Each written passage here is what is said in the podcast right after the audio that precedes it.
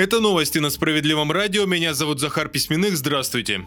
Россиян предупреждают о возможных ошибках в загранпаспортах, из-за которых просто не выпустят из страны. Туроператоры массово сообщают о том, что туристов разворачивают прямо в аэропорту уже с купленными билетами туда и обратно и забронированными отелями. Причиной становятся ошибки в загранпаспортах. Недочеты стали замечать благодаря введенным в конце прошлого года новым правилам проверки документов. Оказалось, что в некоторых местах в загранпаспортах могут встречаться опечатки. С такими ошибками на таможне пропустить туриста не могут могут. Добавлю, речь пока идет только о загранпаспортах, которые выданы на 5 лет и не имеют биометрии. И в продолжении темы туризма в партии «Справедливая Россия за правду» предлагают очередные меры по поддержке отрасли, а также поддержке семей с детьми. Справедливоросы выступили с инициативой предоставить семьям с детьми туристический кэшбэк за путешествия по России. Соответствующее предложение направлено заместителю председателя правительства страны Дмитрию Чернышенко. Компенсация расходов на транспорт и проживание может составить от 20 до 100% в зависимости от количества детей в семье. В партии «Справедливая Россия за правду» уверены, что это поможет и многодетным родителям сэкономить, и российским курортам развиваться.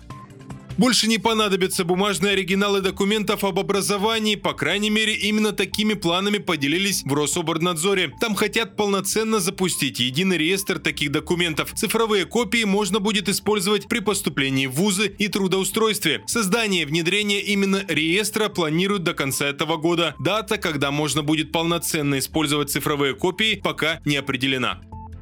Далее выпуски новости Центра защиты прав граждан. Пенсионерка с сыном-инвалидом два года жили без горячей воды. Помогли вернуть благо цивилизации лишь наши специалисты. Все началось еще в 2021 году в Оренбурге. В доме, где живет Галина Федоровна, отключили газовое оборудование. Причина банальна – оно сломалось. Эту проблему коммунальщики устранили, только вот квартиру Галины Федоровны не подключили. Сослались на то, что оборудование у пенсионерки дома серьезно устарело. Галина Федоровна – пенсионерка. Она одна воспитывает сына инвалида, и у нее просто не было денег на покупку нового оборудования. Так семья жила почти два года без газа и горячей воды, пока женщина не обратилась в Центр защиты прав граждан. Там пояснили, государство обязано помогать людям, оказавшимся в такой трудной ситуации. Чтобы решить проблему оперативнее, юристы Центра попросили содействия у депутата Справедливого Роса Оксаны Набатчиковой. Она направила обращение на имя министра социального развития Оренбургской области с просьбой оказать материальную помощь семье. Вскоре специалисты администрации города пришли домой к Галине Федоровне, чтобы оценить условия проживания, ну а через некоторое время женщина рассказала, что ей перечислили необходимую материальную помощь. Она смогла купить нужное оборудование, и ее мучения наконец закончились.